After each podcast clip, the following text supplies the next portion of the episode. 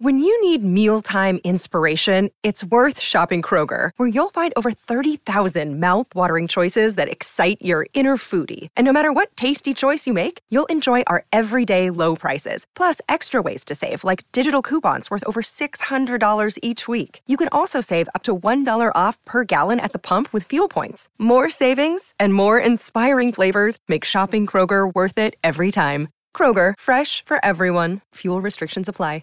Another day is here, and you're ready for it. What to wear? Check. Breakfast, lunch, and dinner? Check. Planning for what's next and how to save for it? That's where Bank of America can help. For your financial to-dos, Bank of America has experts ready to help get you closer to your goals. Get started at one of our local financial centers or 24-7 in our mobile banking app. Find a location near you at bankofamerica.com slash talk to us. What would you like the power to do? Mobile banking requires downloading the app and is only available for select devices. Message and data rates may apply. Bank of America and a member FDIC.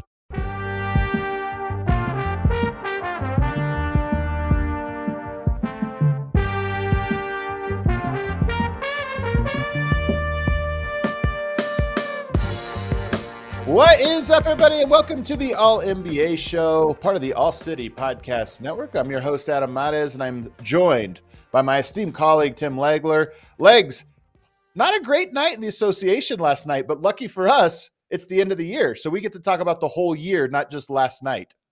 Yeah, our last our last chance to uh, do a show together in 2023. I think it's a great time to kind of recap the past year, maybe look ahead a little bit to, to, to you know 2024, what we expect. And you're right, unfortunately, the slate of games wasn't great going in. There were a couple yeah. I was very interested in, and for a couple of reasons, they ended up not being what I expected to see. Uh, we're going to go over and just kind of do a rapid fire of, of all those games. But I think the bigger bigger takeaway for today's show is going to be what 2023 was all about and, and maybe look ahead to 2024.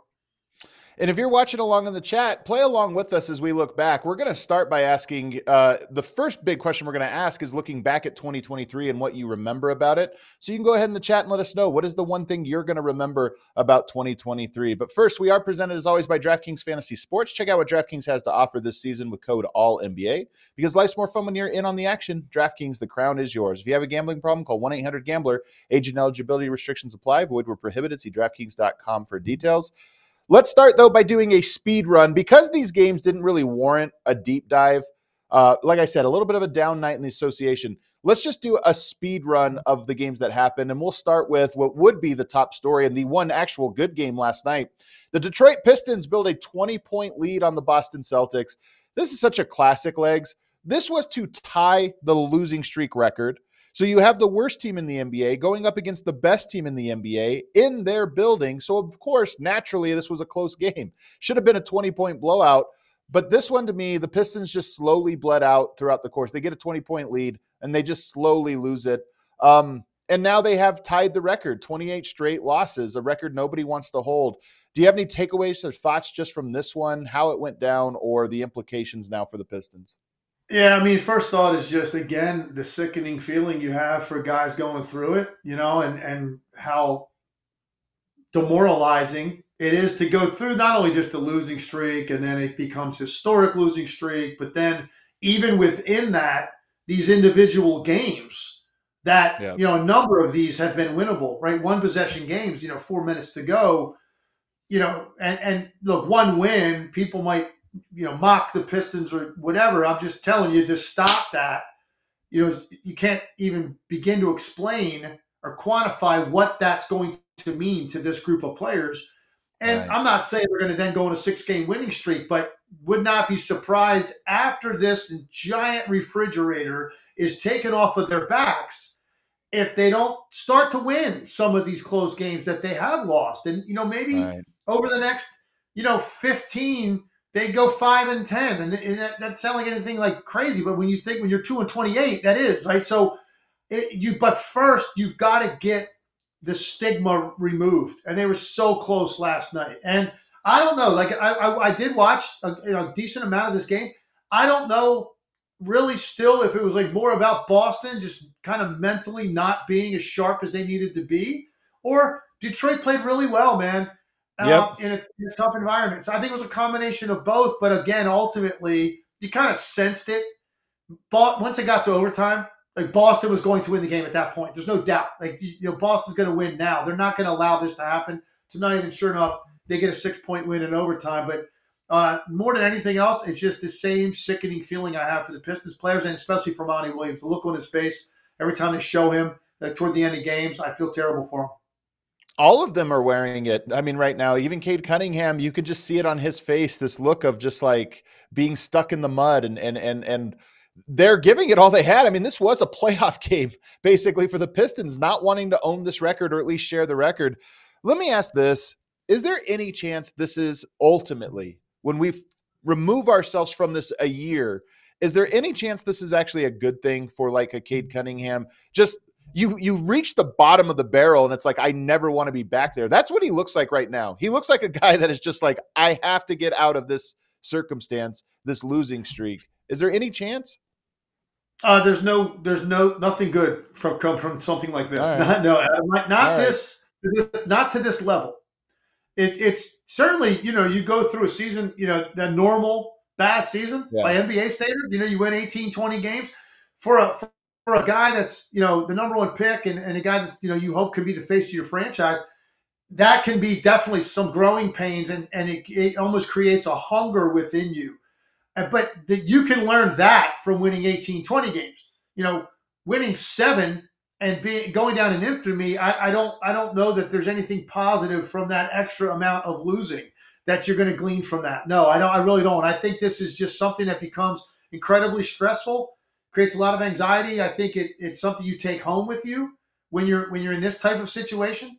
Um, so no, I don't think there's any benefit to being this bad. You know, one thing though, he's obviously playing very very well right now, and I think anybody that had some questions about him and his his ceiling or production ceiling yeah. at this level, I think he's I think he's moving that forward a little bit right now. If there's any one good thing to take from this, I think it has been the way that Cade Cunningham is playing right now during this losing streak and the way that he is going out there night in, night out and producing really high volume numbers.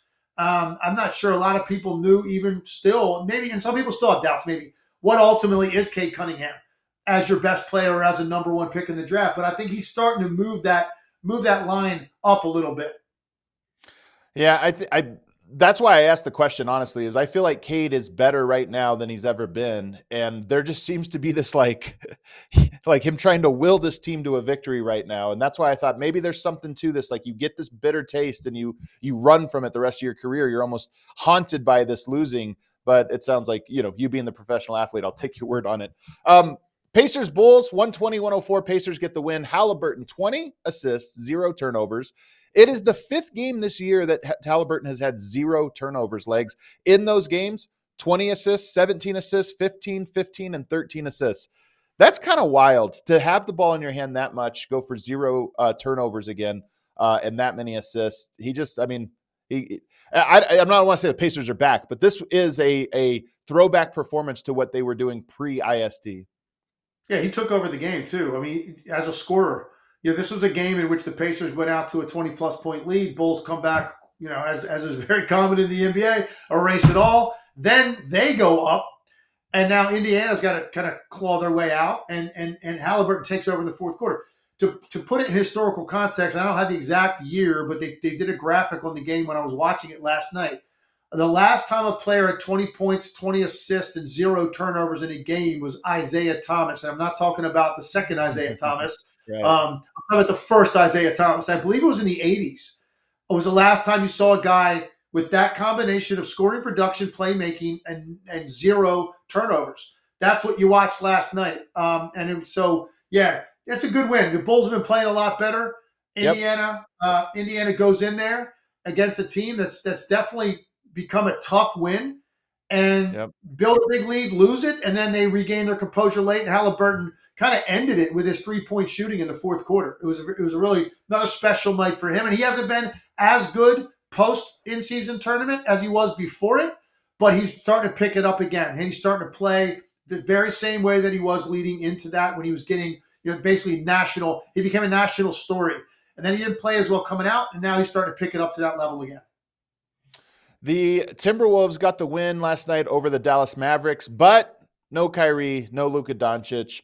This was uh, this is like an ugly win, 118 to 110. Very unimpressive from Minnesota. Anthony Edwards went for 44. I, I, don't these are the games when we were talking about why we're not doing a deep dive. This was a game we talked about yesterday. We were excited for it. And then you get the, the no Luka game and it kind of doesn't matter. Is there anything to take away or to talk about on this game? No, and, and here's why. Like I get it if you're a fan of either of those teams, okay, and like you just invested in every night, you're going to watch that game, and it's part of being a fan. You understand, you know, you you have teams you love, and guys are hurt sometimes, and you still want to win. You're super invested in that two and a half hours. Um, and if you're just a flat out hoop junkie, you know, and you're just going to watch NBA all night and go around League Pass and see all the games, you're going to watch. For guys like us that are trying to learn something every right. single night we watch games, soon as you find out Luka's not playing, like you're not learning anything because it doesn't matter. Even if Dallas and no Kyrie, even if Dallas's role players somehow win that game, the very first place you're taking the conversation is about Minnesota in a negative way. They weren't ready to play. You know, people start questioning, you know, what is that about? How good are they? You see, I told you they're not that good. It's all smoke and mirrors. Like that's that becomes the conversation, not about what Dallas did, because that's your natural focus is going to be best team in the league. You play a team without Luka Doncic and Kyrie Irving. There's no way you can lose the game. And if you do, it has to be something with you. You weren't ready to play. You weren't motivated. Right. Psychologically, you took your foot off the gas because those guys were out. So games like that, I'm sorry, I just don't learn a whole lot. It ended up, you know, Minnesota wins the game a little bit closer than probably you would think.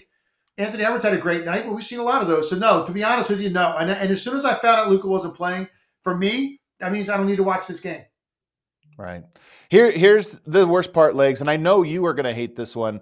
Um, this comes from Jace Frederick, who does a great job covering the Minnesota Timberwolves for the Pioneer Press.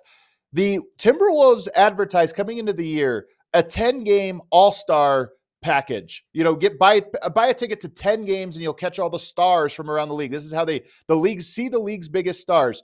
First one was New Orleans, no Zion.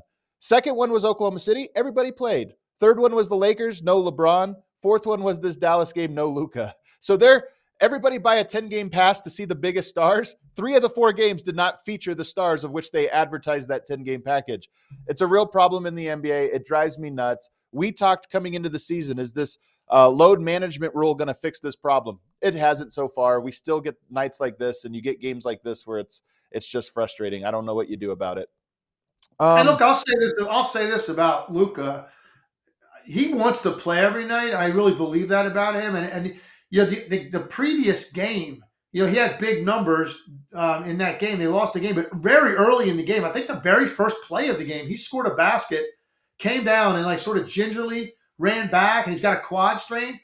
He played the rest of the game. He played very well. They lost the game uh, late, gave up a lead, but he he looked fine physically the entire night. But at least there was some indication at some point in the game that there was something bothering him. So you know they're going to give him the night off in a back to back. Okay, tonight's the night right. we're going to rest. It's just, it just, but that's fine. I understand that. That's part of the NBA. It's but just the the thought process around you are healthy enough to play, but you are not playing. That's the new right. concept that we all have to embrace. So as a result, it's buyer beware when you go to a regular NBA game, and that I never right. felt that was the case. You know, prior to probably five years ago, you know, yeah. unless a guy was legit, and you know, it, you know, sometimes it's the night before a guy gets hurt, and you got tickets to the next game. Well, that's just bad luck. That happens. Right.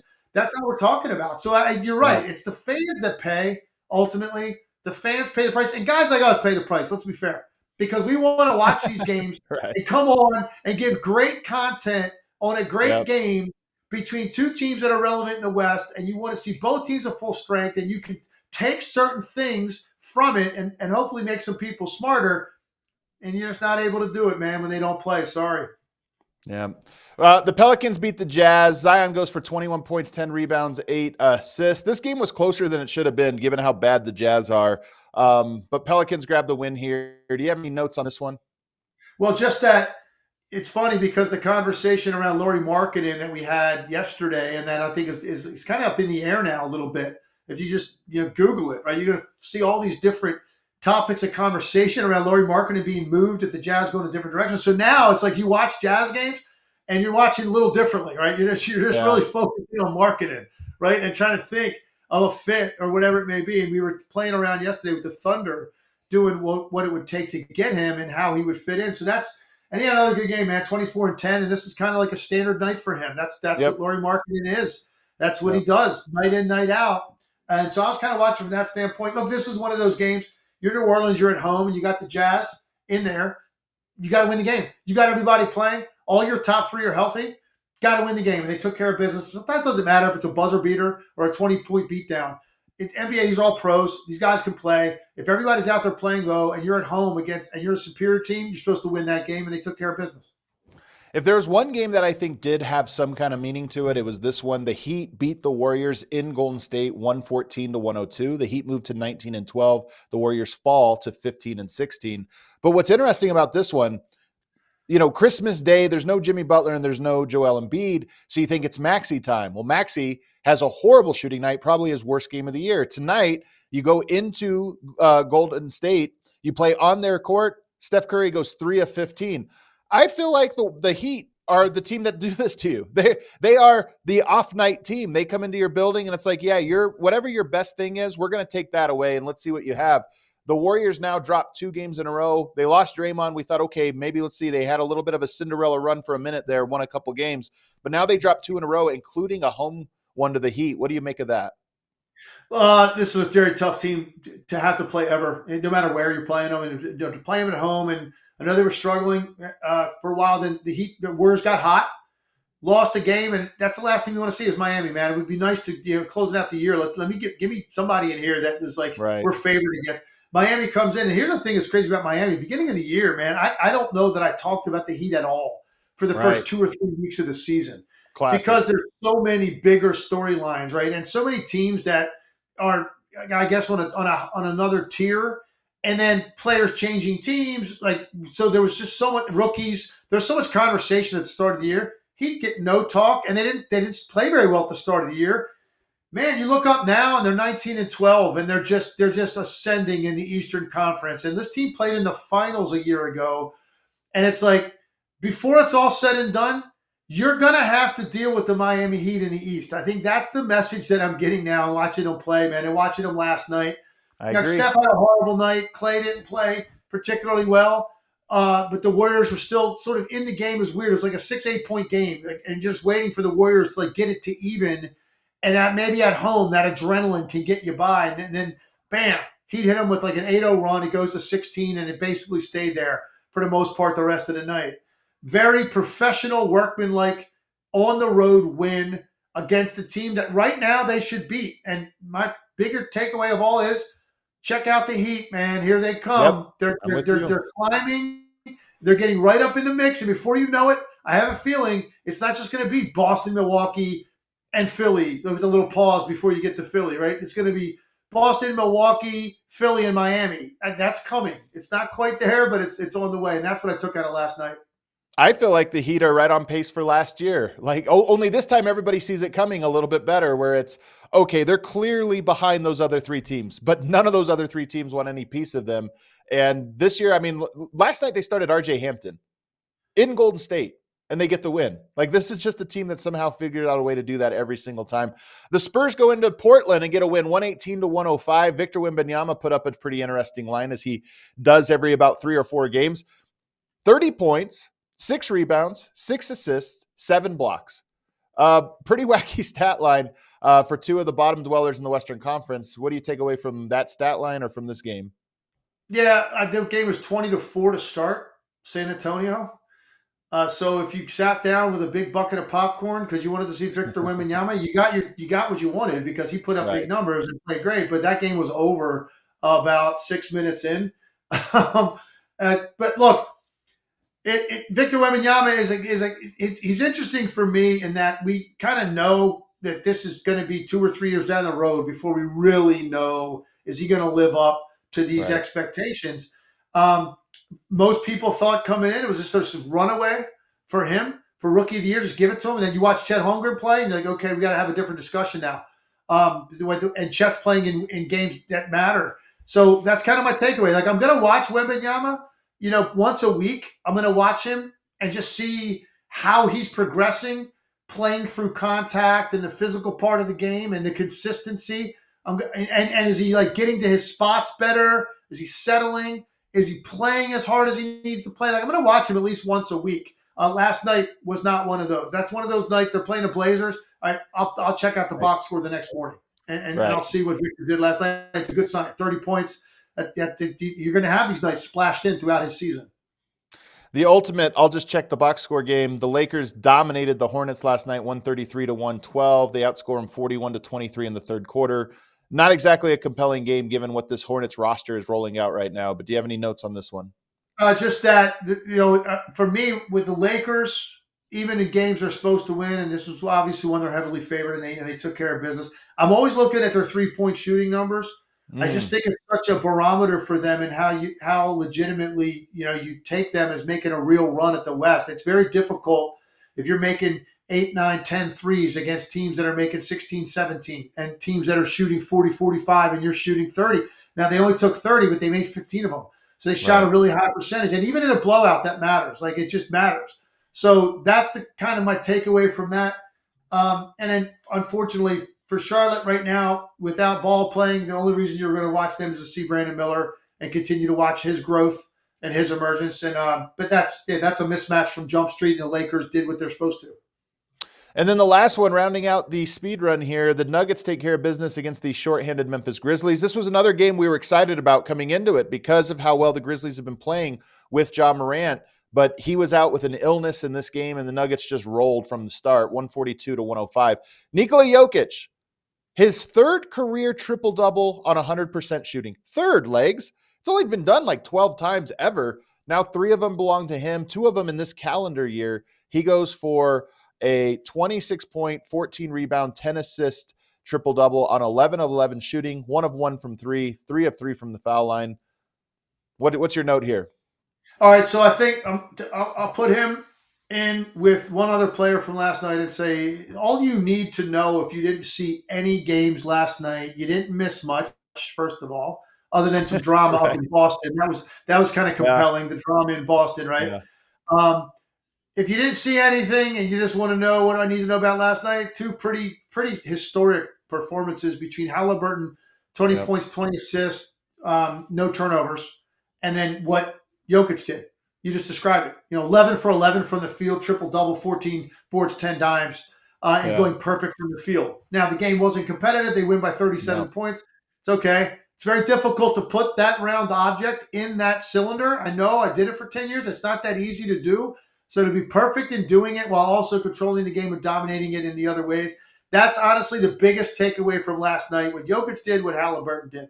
Now we move yeah. on. And then if you didn't see any games, don't worry about catching up. Let's just move on to tonight.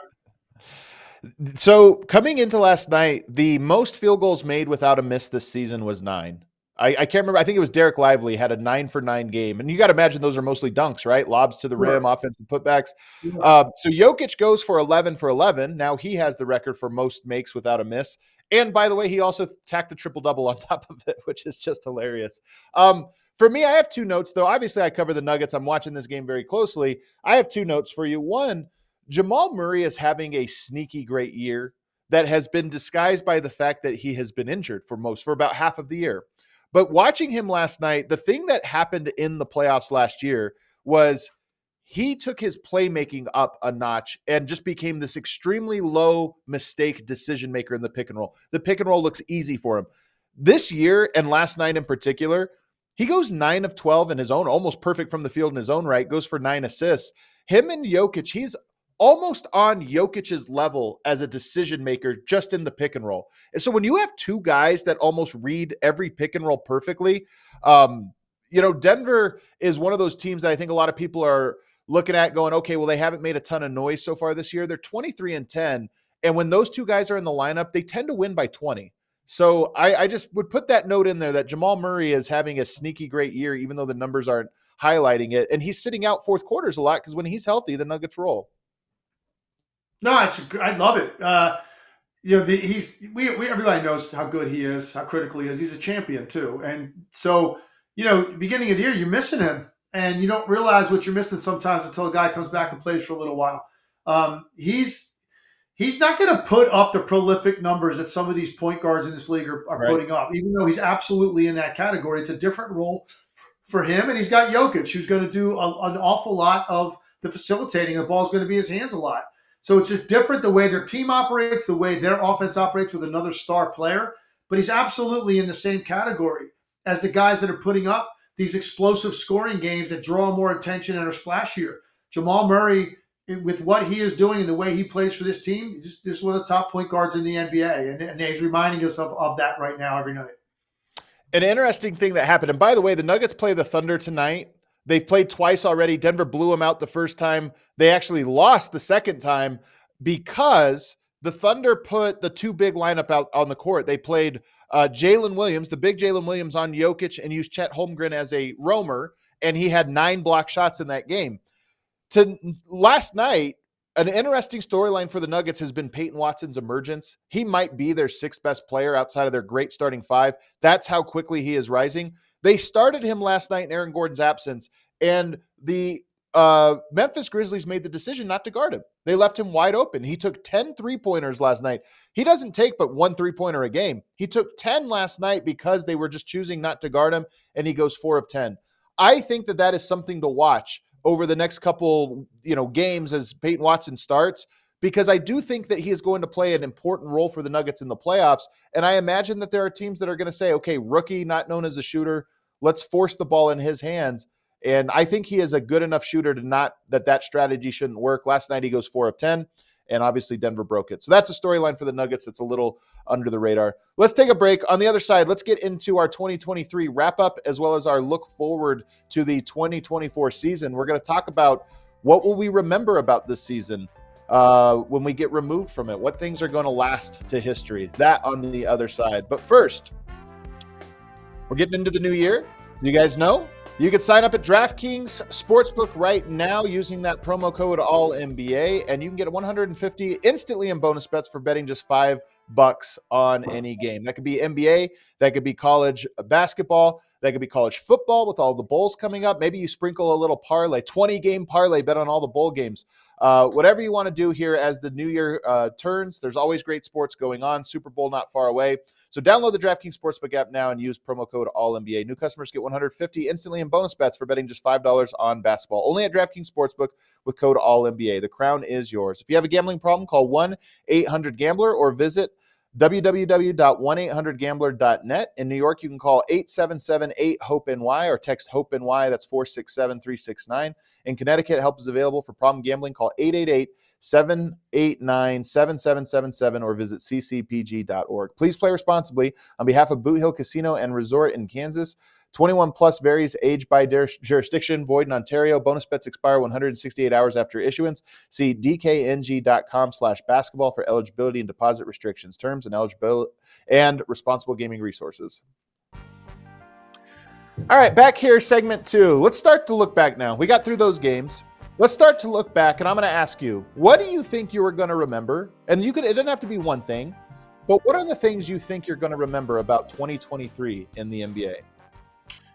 All right, so I got, I've got one thing um, I'm going to remember for for like bad reasons, and one for very good reasons. So, which one would you like to hear first? Let's get the bad news out of the way. I think, I think, how can you escape like remembering 2023, and it, it, even goes a little earlier into 2022 when it all began, the complete epic failure and implosion of the Brooklyn Nets and, and what they put together, right? Man, um, yeah, that's a good one. I mean, I mean, think about it. Like on paper, when they put those three guys together, it wasn't just like you know, it was almost a foregone conclusion. There's no way you're going to be able to stop this team, and this team's going to be rolling toward a championship, if not multiple championships, in the years to come. And look at how that ended. Um, and it really ended at the trading deadline, you know, a year ago um, when Kyrie Irving, Kevin Durant both go. Uh, you know, Harden had already left by then. So you look at you look at the implosion of something that looked like a surefire thing, like can't miss situation. And maybe some people would disagree with that, you know. And I think uh, some anybody that's a skeptic now, I, I do think that's a little bit. Come on, man, that's that's hindsight twenty twenty when, when they put that together, regardless how you felt about James Harden and Kyrie Irving, right. that looked like something that was going to be unstoppable.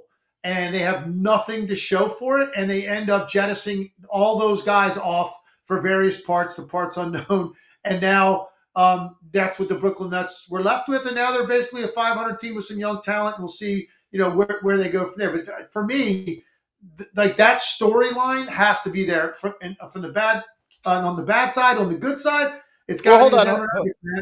Okay, right, I like it. No, no, no. Go ahead. I'll let you go because it's the Nuggets. I'm not going to interrupt you with some Nuggets love. Uh, no, no, okay. I didn't know if you. I should ask you. You want to comment on what I just said, but and I, we're going to hear yours obviously for 2023 as well. But I think that it's got to be the Nuggets, man. It's got to be the breakthrough for the franchise, winning a championship with this this transcendent player, this generational player um, who had already won MVPs but didn't have postseason success, to be able to answer the bell, man, and, and get this thing across the finish line and do it the way he did. You know, sweeping a guy like LeBron James in the uh, conference finals, winning the NBA finals doing it in historic fashion with the numbers he was putting up throughout the postseason. So yeah. this player, right, and what he has become, which is a story in and of itself, when you look at his beginnings and, and where he was selected and everything else, to now take a franchise that hadn't won a championship and get that thing across the finish line and be as great as he was. Um, for me, it's got to be the Denver Nuggets and Nikola Jokic and that accomplishment. I see these two storylines somewhat connected in this way, legs the Brooklyn Nets story to me was in some ways the story of the limits of the super team era, right? That was a team that was assembled, that was conspired to be like, hey, let's put ourselves together and we'll put ourselves in this can't miss opportunity. And obviously, it failed spectacularly. A lot of that has to do with injuries, but some of it just has to do with what lessons were really learned from that experiment from Kyrie, KD, and James Harden. Time will tell, but I don't know. Then you look at the Denver Nuggets, where Jokic already had his MVP seasons without his partner, Jamal Murray. And he obviously very clearly saw the limits of what individual accolades could get you. But they found team success, and the Nuggets played one of the best, in my opinion, one of the best team uh, games that we've seen in the last 10 years or so, you know, up there with the Warriors and and some of those iconic teams. So they had they formed this real team with one superstar and I wonder if that it actually will look back on it as a little bit of a line of demarcation and say the Nets disaster, the Nuggets' success, maybe teams start aiming at different things. I think that's a real storyline for me of 2023 is this sort of return of the team team game. Uh, and we see it in great take. I think that I think I love the way you you connected those two situations because if we're if we're really keeping track and doing the numbers on this thing, more of these more of these um, attempts to throw guys together in a tight window and win have failed than have succeeded by yep. far. So you wonder if now you do sort of get away with that. Now look, you might, you know, you might get a, you know, who knows? Maybe the Clippers make a run to a championship this year, and you go, okay, well there you go. You know, they, right. this is kind of what they just did, and it worked out. But to this point, it hasn't, and I don't know who's going to bet on them to do it again. So maybe, maybe there is some connection there. I like that. I like you bringing that together. I like that 2023 is also the year for me of the next generation arriving. And I'm talking about Anthony Edwards, uh, Tyrese Maxey, Tyrese Halliburton, uh, Jalen Williams, and a little in Oklahoma City. You could throw in there Shai Gilgeous-Alexander. 2022, he kind of arrived, but 2023 took it to a whole other level. To me, that's the next generation, and they're all sort of just now breaking into. They're not good second tier players, they're breaking into that top tier of top tier guys. And we've already had the Luka, the Jokic, the Giannis, that like those guys have already taken over the league in large uh, a large portion of it. But this next generation of 23, 24 years and and younger, and those guys look like they are ready now to compete at the at the high level. That to me is 2023. That generation kind of announcing their arrival. I like that a lot. Would you include De'Aaron Fox in that as well? You know what? Why not? We could put him in there because he had such a big breakout year. I think he's is he a little bit older? Or is he actually yeah. that? Yeah, I think he's a little older. How old here? These guys come into the league so young. Sometimes I lose track right. of how young they are uh, when yeah. they've been around for a little bit. But yeah, no, I like that a lot. I because look, and the other thing that we're always thinking about the void that is going to be created when LeBron James or Steph Curry are gone from this league, right? So the guys you're mentioning right now are giving you a taste of not just in terms of like who's going to win. It's it's also in, ter- in, terms of who is must see, who is right. entertaining, who is entertaining on that level that every time you watch him, you think you're going to maybe see something that's going to make you kind of jump out of your seat, like you can't believe what you just saw. Uh, where's that? Where's that going to come from? And so the guys you just mentioned, that's the list of players. And look, it doesn't look like LeBron is going anywhere anytime soon. Steph either. They're both playing still at a really high level. So I don't know how much longer they'll be around, but they've been around so long, particularly LeBron. It's just natural to start thinking about who's going to take that torch and the guys you just mentioned, like I think that's part of the conversation. It's very important to the NBA because they market players more than anything else. And it's like, who is that going to be when those guys leave from an entertainment standpoint, a, a spokesman for the league type standpoint, um, just the fan bases that they've created nationwide? Who's who is it going to be? And I think you just gave us a pretty good short list of some of the some of the candidates. Uh, you mentioned LeBron to me, 2023 is a little bit about LeBron as well because they win in 2020, the Lakers do. And I thought 2021 and 2022, there was a lot of signs of decline in LeBron. And I kind of thought, like, okay, the end is near. He's he you could see these dots going downwards. I feel like 2023 was this bounce up. You know, obviously they make a run to the Western Conference Finals. He gets big wins there. He plays great in the conference finals, albeit in a sweep. And then out the gate so far this year, I just almost feel like LeBron is having an uptick right now over the last three years, which is not anything I predicted. So LeBron to me is a little bit of a story of 2023 that this late into his career, he is still a threat to go to the conference finals and maybe even finals. That's not something I would have predicted coming into 2023, to be honest with you. I thought we were at the farewell tour ish portion of his career. No, that's a, that's a, listen.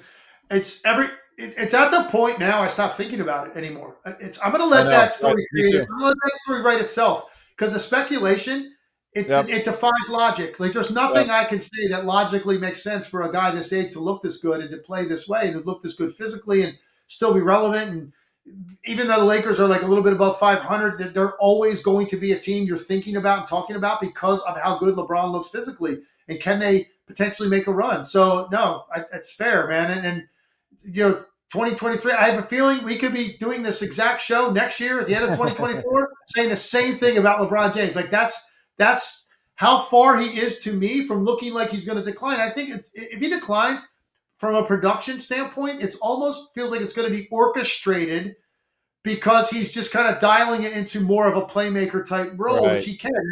I mean, if he wanted to, man, he could probably average 18 points a game and, and average 10, 12 yeah. assists a game and play five more years if you wanted to do that and take some of that scoring load off your shoulders. I think he might do it. I mean, honestly, it might make sense for him.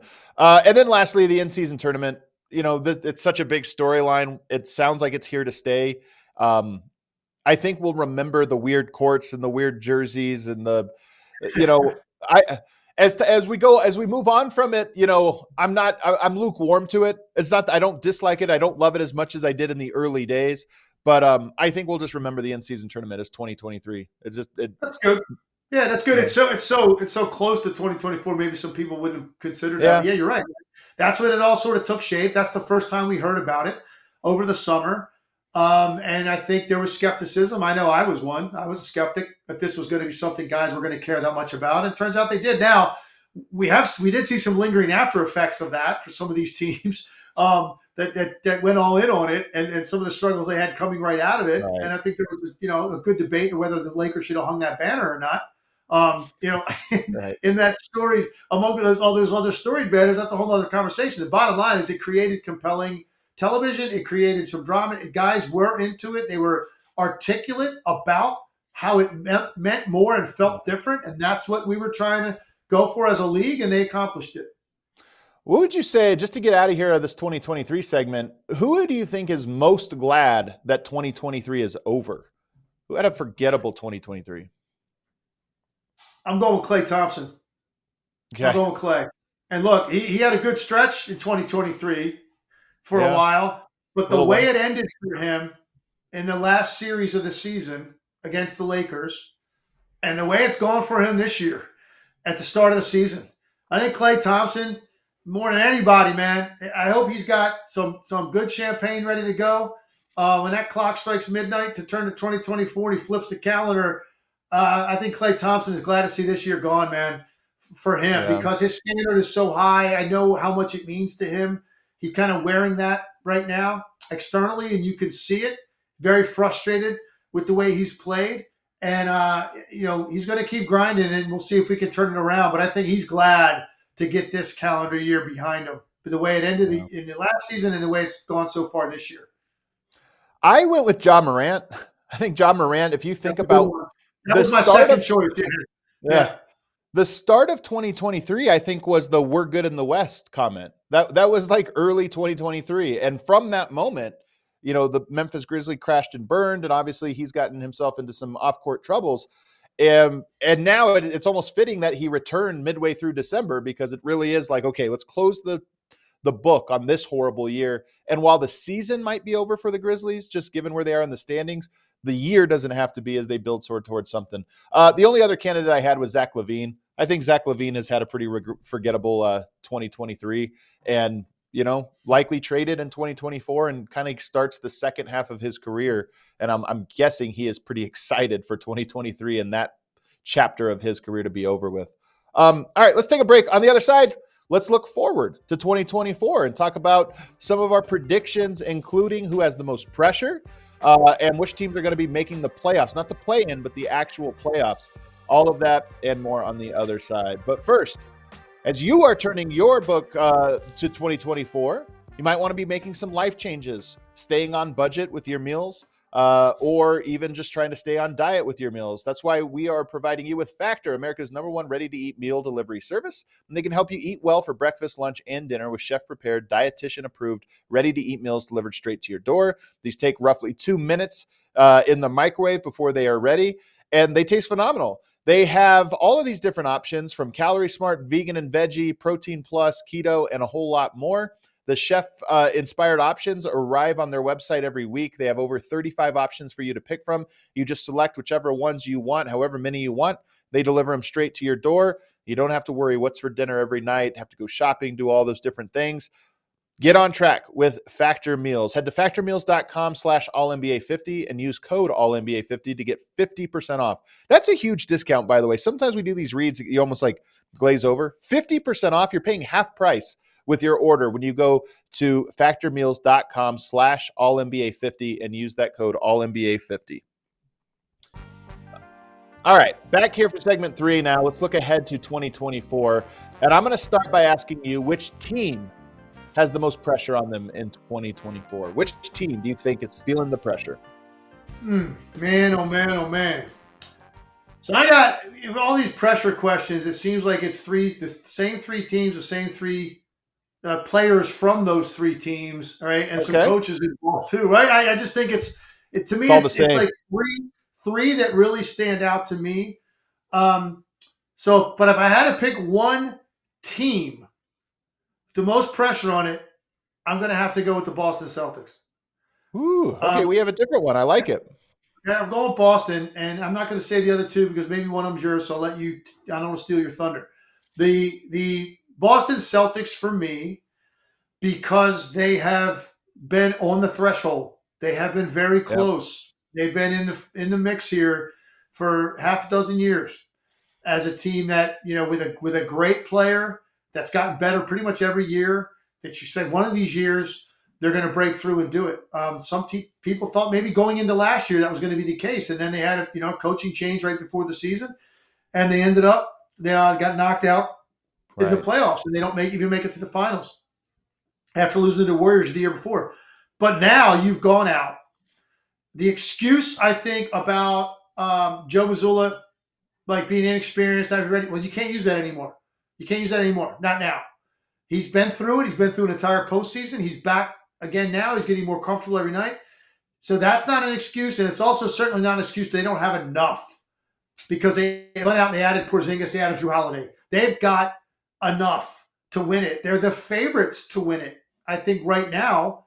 Um, look, Denver's going to have a lot to say with that in terms of how people view who the favorite is. But I think right now most people agree that Boston is a more viable championship uh, winner than the Milwaukee Bucks. So I think the Boston Celtics are the team that is the front runner. They've they've gotten enough talent, more than enough talent to win it. You don't have a first year coach anymore. Jayson Tatum didn't play well the last time they were in the finals. He's got to be like all these things are lined up. It's yours now to go take. Most likely going to have home court advantage throughout the finals. Like you got to go get it, and it's right there in front of you. If you don't, it's going to be to me. A lot of people are going to look at this as a as a real failure if the Boston Celtics, barring some sort of injury to one of those key guys, right. assuming they're healthy, people are going to look at this as a big failure if they don't win it.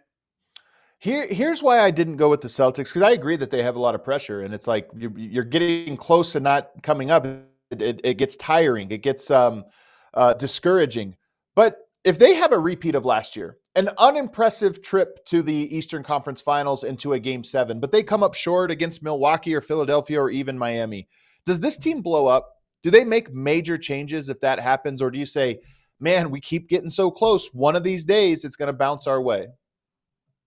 You're asking me? No, I don't think they blow it up in that situation. I mean, I, I don't know. You know, does that mean move Jaylen Brown? I just think that's. That, I just think this is why I don't have them for pressure though, legs. This is this is why is because it, to me it looks like they're a team that's like, unless they have a disaster, a first round man, this team just doesn't. They're not made up of the right stuff. Short of that, which I don't see happening, I just think that this team looks at it and goes, "Hey, we still have a window. Jayson Tatum's still young. Brown's still young. Like we still have these pieces." And that's why my answer was the Phoenix Suns, because the Phoenix Suns to me already had their first year with Kevin Durant last year. And you could say, okay, they weren't together for very long. They had to fill out the roster, whatever, whatever. This year, the fact that they are so far down in the standings that one, they might not even make the playoffs. I mean, they might be a play in team, and now it's a one and done. Anything can happen.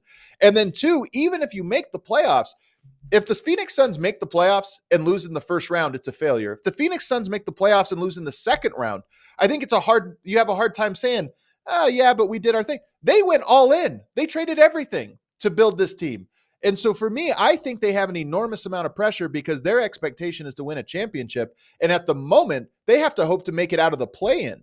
So to me, I think the Phoenix Suns are the team that is facing the most pressure. And unlike Boston, if they do come up meaningfully short, even if you go to say a, a, second round or even a conference finals, but you are blown out in a way that it's like, hey, we weren't that close. There might be major changes made to that team. And that's why I think they face real, real pressure.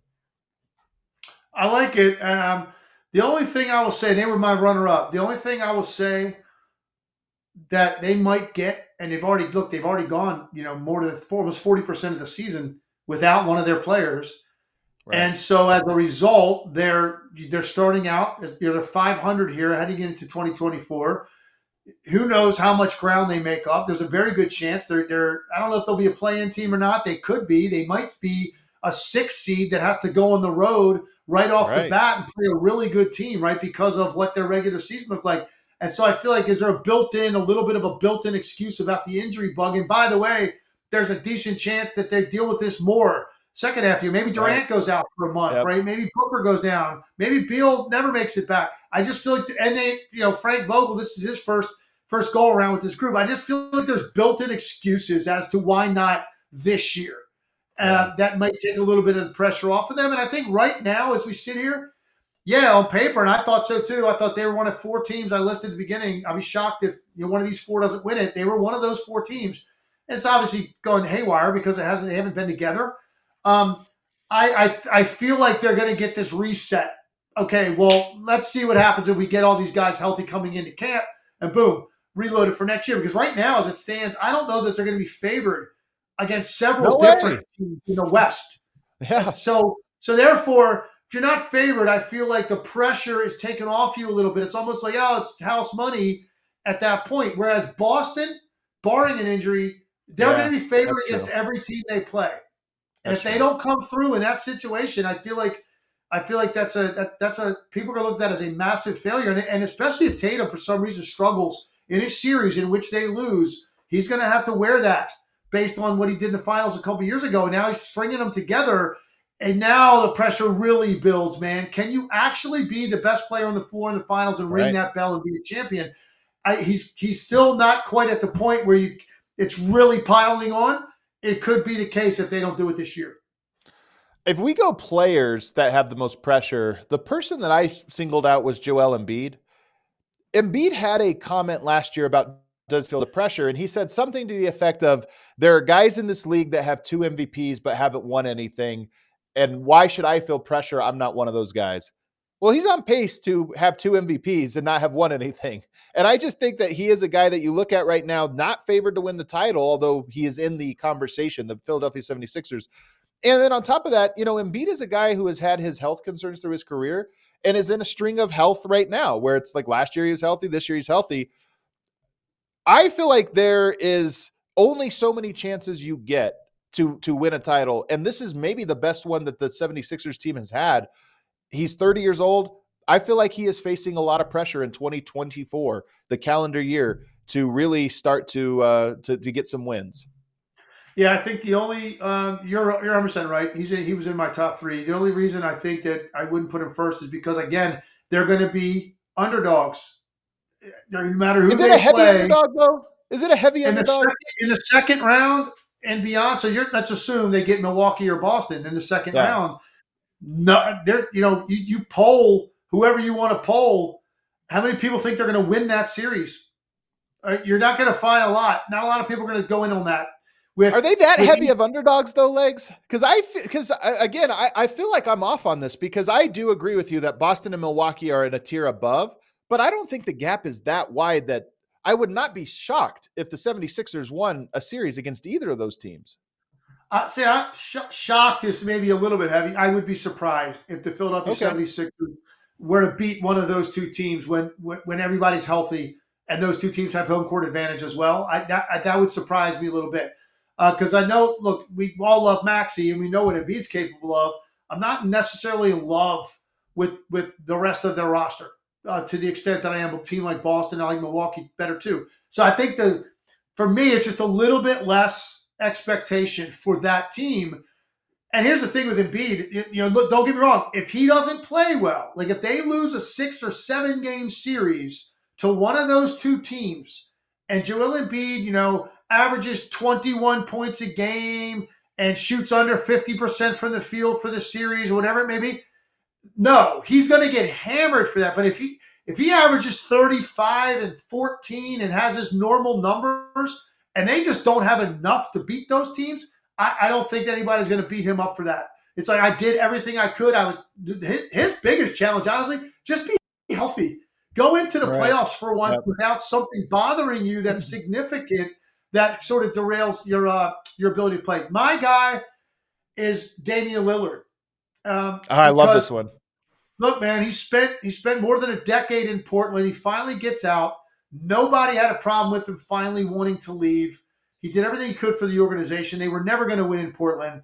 He goes finally. Okay, it's time. He goes, and what does he pair up with? He pairs up with a team that just won an NBA championship in recent memory. They've got an, an MVP that wants more that's still playing at that level, you now are the guy that they went and targeted and sought out to be the difference maker to get us through those moments in the playoffs where Embiid has struggled a little bit at times. Now, the year that they won it, he, he got through that. He had a 50 point closeout game in the finals. I understand that. He still has a number of games that he presses, man. We can all see it. He's trying to do everything as a scorer to win a game that he's got to win in an important moment. Well, that's why you get this guy. He's a great closer. He does it from in different ways. He could do it from deep. He's he's a guy that wants the ball in those moments. So you brought him in to be the solution and helping Giannis get another ring and get past a team like Boston. And you left you know a lottery bound team to come do this. Let's see. Be be this guy. You know, this guy. Right, this is what you right. want to see, right? I want to see this in a couple games in big moments against Boston. That's why they got him. He's got to deliver and get Milwaukee to the promised land. So I, I got. I think Lillard's under a lot of pressure. I, I love that pick. He was actually my second option on this one because he's also 33 years old. You know that Steph Curry won his last title at 33 years old. So now you're talking about um, you, you think there's time, you know, there's extensions, they got a rock, they're going to be together, but you're only getting older from there. So I, I, love that pick. I think that they should feel a lot of pressure, and I think he in particular should should feel it. Um, we got to skip ahead legs and go all the way to our players that we think we will think of differently at the end of 2024. We wanted to say breakout candidate, but we don't necessarily. Some of these players have already broke out, but we feel like maybe there's even more to go. So players that we think will think of differently by the end of 2024 than we do at the beginning. And I'll kind of, because I made the list here, legs, and you could kind of play off it. But I'm going to start with Cade Cunningham, who we both talked about at the very at the top. Cade Cunningham's had a rough start to his career. The second year, obviously, barely played. This year, they're on this huge losing streak. I think there are a lot of people that view him, eh, rightfully so, and and say, is he a guy that you're a corner? Is he a cornerstone player? Can you build a cornerstone, or can you can you build a team around him as your top guy? We talked about how we don't know the answer to that. But I've seen some stuff out of Cade over the last couple weeks that I'm impressed with. And this losing streak right now paints him. But I think that 2024 will be a year where it's like, nope, this guy actually has a lot of talent. And there's going to be a steep curve to how he's viewed. I think by the end of the year, it's not going to necessarily be this season, by the end of this season. But I think by the end of 2024, Cade Cunningham will be on the trajectory of those guys we were talking about earlier, the Ants, the Halliburtons, where you look at him and go, okay, these young guys are breaking into the uh, conversation for who has next. Like that one a lot. He's he's uh, going through very difficult circumstances right now, but you know it could help formulate his leadership skills if he can you know get through this, right. this, continue to play well. Right, I do think it can help him from a leadership standpoint. I don't think losing this much is good for anybody, but I do think that you know he's a guy right now you're watching and starting to see it. I, I, I needed to see from him exactly what I'm seeing right now on a nightly basis. Like he can ramp it up a notch against other great players on the floor and leave it. And he's in that discussion with what you just watched as the dominant player on the court. And I didn't see a lot of that from him prior to this. So he's shown me a lot, man. And and let's just hopefully, you know, this whole situation doesn't become too, too demoralizing or embarrassing. I don't think it will. Um, and you might be right about Cade Cunningham second half of the year when they have a more normal, right? Uh, you know, sort of season after this is over with, whatever the streak ends. Um, I'm going to go with a guy that I, am thinking about in terms of they're on teams that really matter because we're watching them so much. And I think I've watched him now from the beginning of the season, even training camp, preseason, all the way to now. Brandon Podziemski from Golden State. Um, yeah. He's a guy that every time I watch him, look, he's not going to necessarily put up big, splashy, gaudy numbers, although he kind of fills a stat sheet. He, he does a little bit of everything well. But I think if the Warriors can have a better second half of the year, which I think they will, I, I think they're going to be better than a 500 team the second half of the year. Can they avoid the play-in? We'll see. Maybe they're playing. Maybe they're maybe yeah. they're just above it. Who knows? But they're going to get into, I think, the, a playoff series at some point.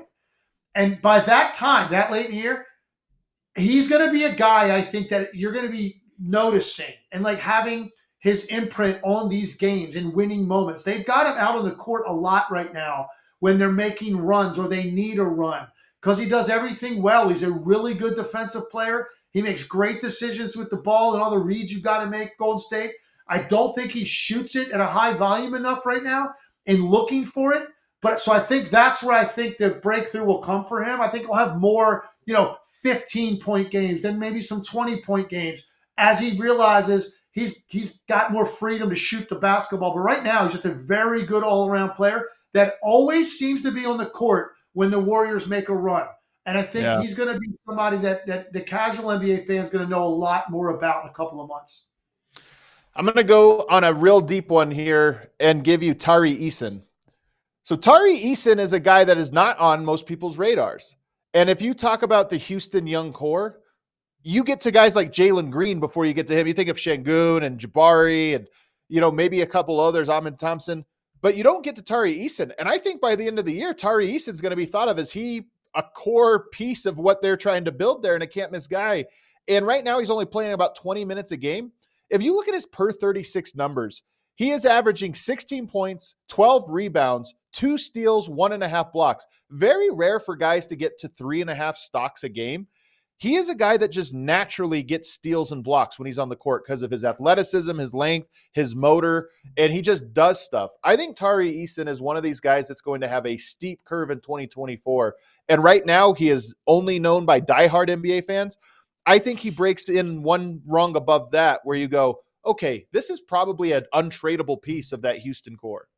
I like that. That's a good one. That's a good one. Um, and we got we had we had some other questions we didn't get to and some other names that are good to come up. I want to real quickly before we leave. we had talked about. We I know we kind of ran out of time. The, the coach, and I'm going to go to a different place because most people okay. think it's teams that are expected to win it this year. I think Jason Kidd could be under some pressure, man, because because of the volatility of those two guys. If they if this flames out in the first round or or, le- or less, they lose in the play in or who knows how this ends. You get those guys feathers ruffled, Luka and Kyrie. Don't be yeah. surprised if, if they start looking in Dallas for something different because you got a guy at that level on your roster that's sort of still a little bit emotional and immature. Who knows how he reacts if that goes that way? So I just wanted to, eh, eh, you know, kind of end it with that because yeah. we didn't talk about the coaches. Yeah, we did. So that was we didn't get to coaches. We sped past it, but that's an interesting one because you always look at the Luka Doncic clock and think, you know, it's yeah. too early. I don't want to be the media that's talking about where should he go if he leaves or this or that. But you do. They missed the playoffs last year. If you have a disappointing year this year, Luka, you just start to worry about the tension your star player brings, and the easiest move to make of any team is to get a new coach in there and hope that that gives a shot in the arm. So I'm with you. And also, by the way Jason Kidd traditionally or historically as a coach has been a guy who has had less success every year. He kind of comes in, makes big changes, and you have success, and every year there's like diminishing returns. So I could see it. It's a good one. I hope it doesn't happen though. I don't like talking about players leaving, especially Luka no. comes around once a generation, man. You don't want to. Yeah. I don't like talking about those guys getting so disgruntled that things like that happen. Um, you know, maybe we'll save a little bit of this more because I got more guys I want to talk about that we're not going to have time. Trey Murphy, Jaime Jaquez, guys that might become household names in 2024. So maybe we carry this over into the new year uh, and get to that. But for now, we're out of time. We're going to head out of here. I hope everybody has a very nice uh, New Year's Eve and into New Year's next year um, and uh, gets a little time off before we circle back here next week and start off a very exciting 2024 season. We have some great games over the weekend. Tonight, legs, I'm excited. Denver, Oklahoma City. Oklahoma City beat Denver in Denver. One of very few teams to do that, to win in Denver when Denver was healthy. They snuck one out last time. I think Denver has revenge on the mind. I think that's going to be the game of the night tonight. I'm excited for it. No, I can't wait. I'm going to watch every second of that game, and let's just hope that nobody's got an idea tonight to play everybody in the first quarter and then sit them down.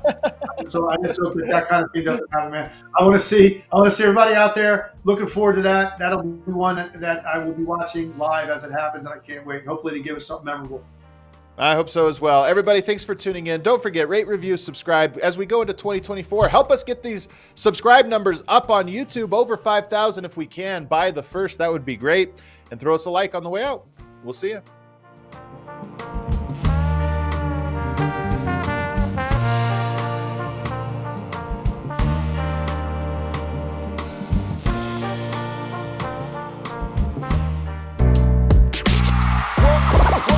silly like the mayor.